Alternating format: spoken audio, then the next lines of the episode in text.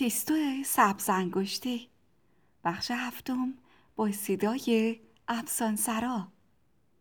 اسم میرپوال درازتر می شود.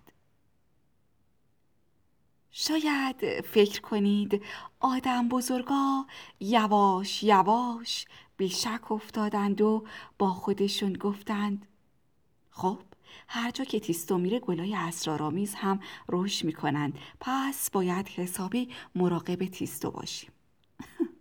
نه، این شمایید که این فکر به سرتون زده، چون میدونید که تیستو انگشتای سبز کننده داره. همونطور که قبلا براتون گفتم، آدم بزرگ‌ها فکرهای از پیش ساخته شده‌ای دارند و هرگز خیال بافی نمی کنند و هرگز هم نمیتونن فکر کنند که چیز دیگه‌ای هم غیر از دانسته های اونها میتونه وجود داشته باشه. بعضی وقتها آدمی پیدا میشه که میخواد چیز ناشناخته ای رو به مردم بشناسونه و همیشه هم مردم به ریشش میخندن و حتی گاهی هم اتفاق میفته که اونو به زندان میندازند، چون برخلاف حساب و کتابهای آقای ترونادیس رفتار کرده و سرانجام بعد از مرگ اون مرده که مردم متوجه میشند حق با او بوده. اون وقت مجسمش رو میسازن و این همون کسیه که بهش میگن نابغه. بگذاریم. اون سال در میرپوال نابغه‌ای پیدا نشد تا ناگفتنی ها رو بگه و مشاور شهرداری حسابی گیج و منگ شده بود. مشاور شهرداری تقریباً مثل مستخدم یک شهره. تمیز کردن پیاده‌روها، جاهایی که بچه‌ها باید بازی کنن و همچنین تعیین محلی که گداها باید گدایی کنن با اونه. حتی اینکه شبا اتوبوس‌ها باید کجا اتراق کنن هم به اون مربوط میشه. هرج و مرج هرگز، اما هرج و مرج به میرپوال وارد شده بود و حسابی هم جا خوش کرده بود. دیگه نمیشد حد زد که امروز یا فردا از کجای شهر یک میدان یا یک باغ سر میکشه. گلها تمام ساختمانهای شهر رو پوشانده بود.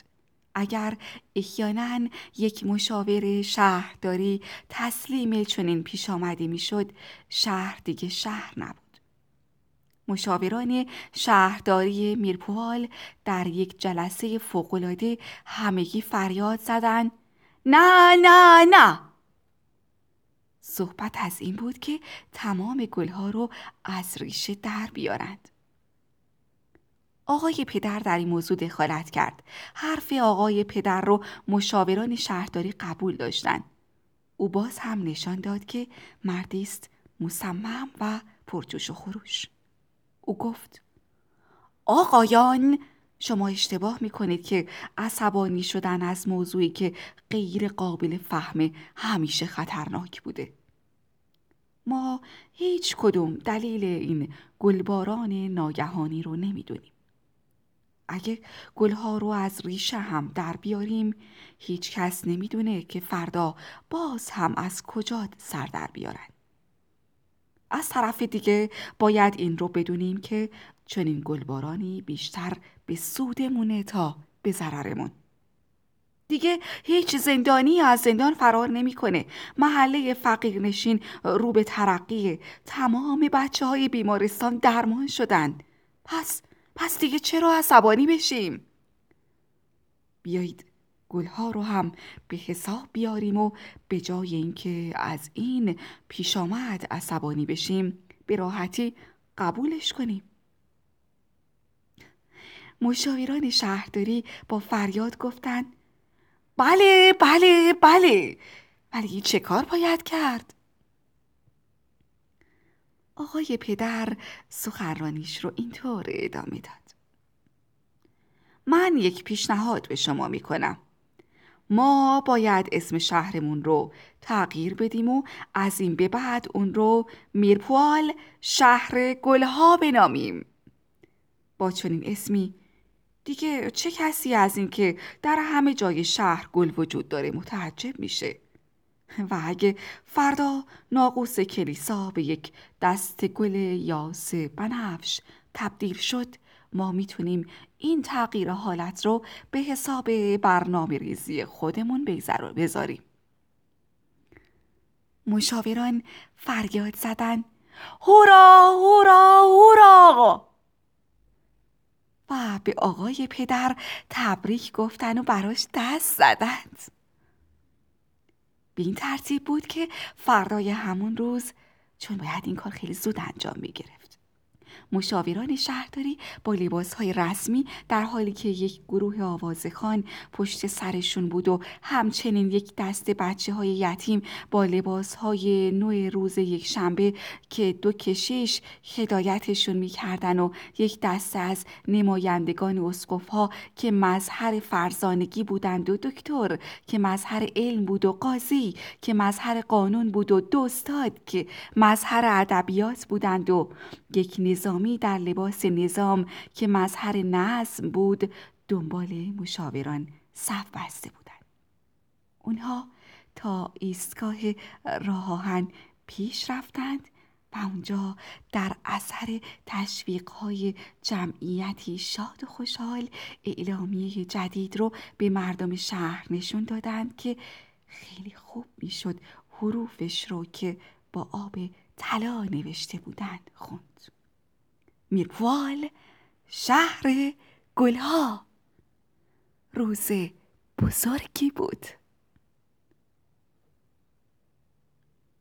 کوشش میکنند سر تیستو رو گرم کنند. خانم مادر ناراحت تر از مشاوران شهرداری بود، ولی ناراحتیش علتهای دیگه ای داشت. تیستوی او دیگه اون تیستوی گذشته نبود. طرز تربیتی که به وسیله آقای پدر اعمال شده بود، تیستو رو به شکل عجیبی جدی کرده بود، طوری که ساعتها در گوشه‌ای ساکت می‌نشست.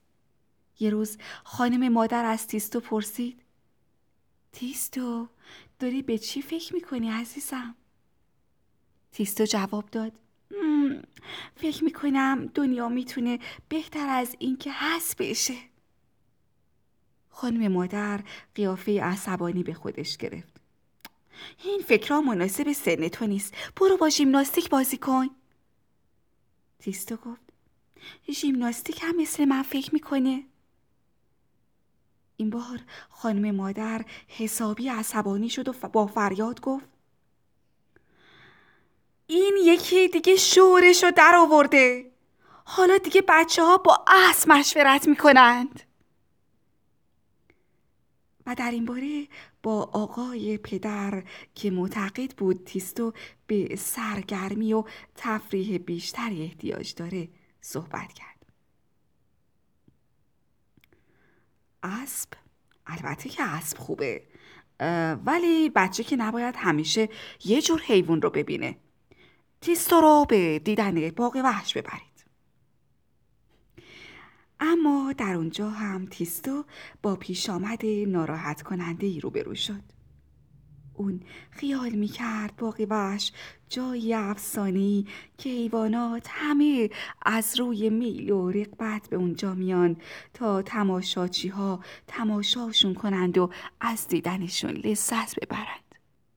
فکر میکرد باغ وحش بهشتی مخصوص حیوانات، جاییه که مار بوا دور پاهای زرافه ورزش میکنه و کانگورو خرس کوچولوها رو تو کیسش میذاره تا به گردش ببره.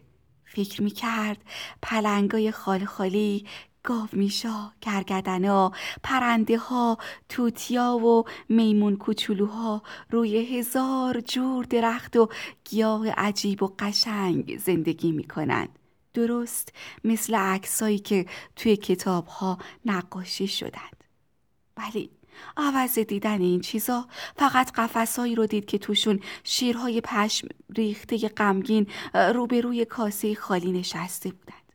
ببرا رو دید که با ببرای دیگه توی قفسی جدا از دیگر حیوانات زندانی شده بودند و میمونا رو دید که اونها رو هم با میمونهای دیگه توی قفس دیگه زندانی کرده بودند.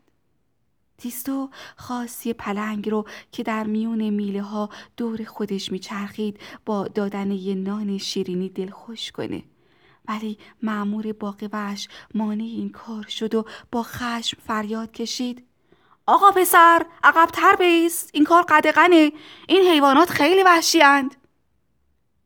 تیستو پرسید: اونا رو از کجا آوردید؟ از جاهای خیلی دور، از آفریقا و از آسیا، دیگه نمیدونم از کجا. برای آوردن حیوانا به اینجا از خودشون هم اجازه گرفتید؟ نگهبان شانه هاشو بالا انداخت و در حالی که زیر لب غرغر میکرد دور شد. تیستو به فکر فرو رفت. اول با خودش گفت: این نگهبان نباید یه همچین شغلی رو انتخاب میکرد، چون از حیواناتی که نگهداری میکنه خوشش نمیاد.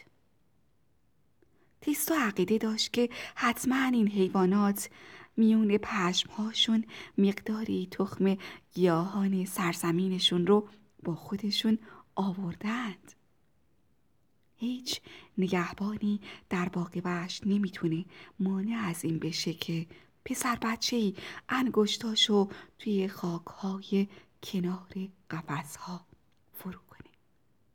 نگهبان‌ها فقط فکر می‌کنن که پسرک دوست داره با خاک و خل ور بره و به همین دلیل بود که چند روز بعد یک درخت باobab خیلی بزرگ در قفس شیرها روید. میمون ها هم از این درخت لیان به اون درخت لیان تاب می‌خوردند. نیلوفرهایی از حوضچه سوسمارها در اومد و خرس درخت کاجشو دوباره پیدا کرد و کانگورو چمنزارشو، مرغ‌های ماهیخوار و فلامینگوهای صورتی رنگ در میون نیزار راه می‌رفتند و پرندگانی از همه رنگ بین بوته‌زارهای پر از یاسمن‌های بزرگ آواز می‌خوندند. باغ وحش میرپوال قشنگترین باغ وحش دنیا شده بود و مشاوران شهرداری برای خبر کردن بنگاه‌های جلب سیاحان عجله فراوان به خرج دادند. بعد از این ماجرا وقتی سیبیلو تیستو رو دید بهش گفت: حالا دیگه کارت به جایی کشیده که روی گیاهان منطقه هاره کار میکنی؟ خیلی تو کارت وارد شدی پسر، واقعا که تو این کارت استاد شدی. تیستو جواب داد: این تنها کاری بود که میتونستم برای این حیوانای وحشی که دور از خونه حسابی حوصله‌شون سر رفته بود بکنم. پایان بخش هفتم قصه تیستوی سبز انگشتی با صدای افسانه‌سرا.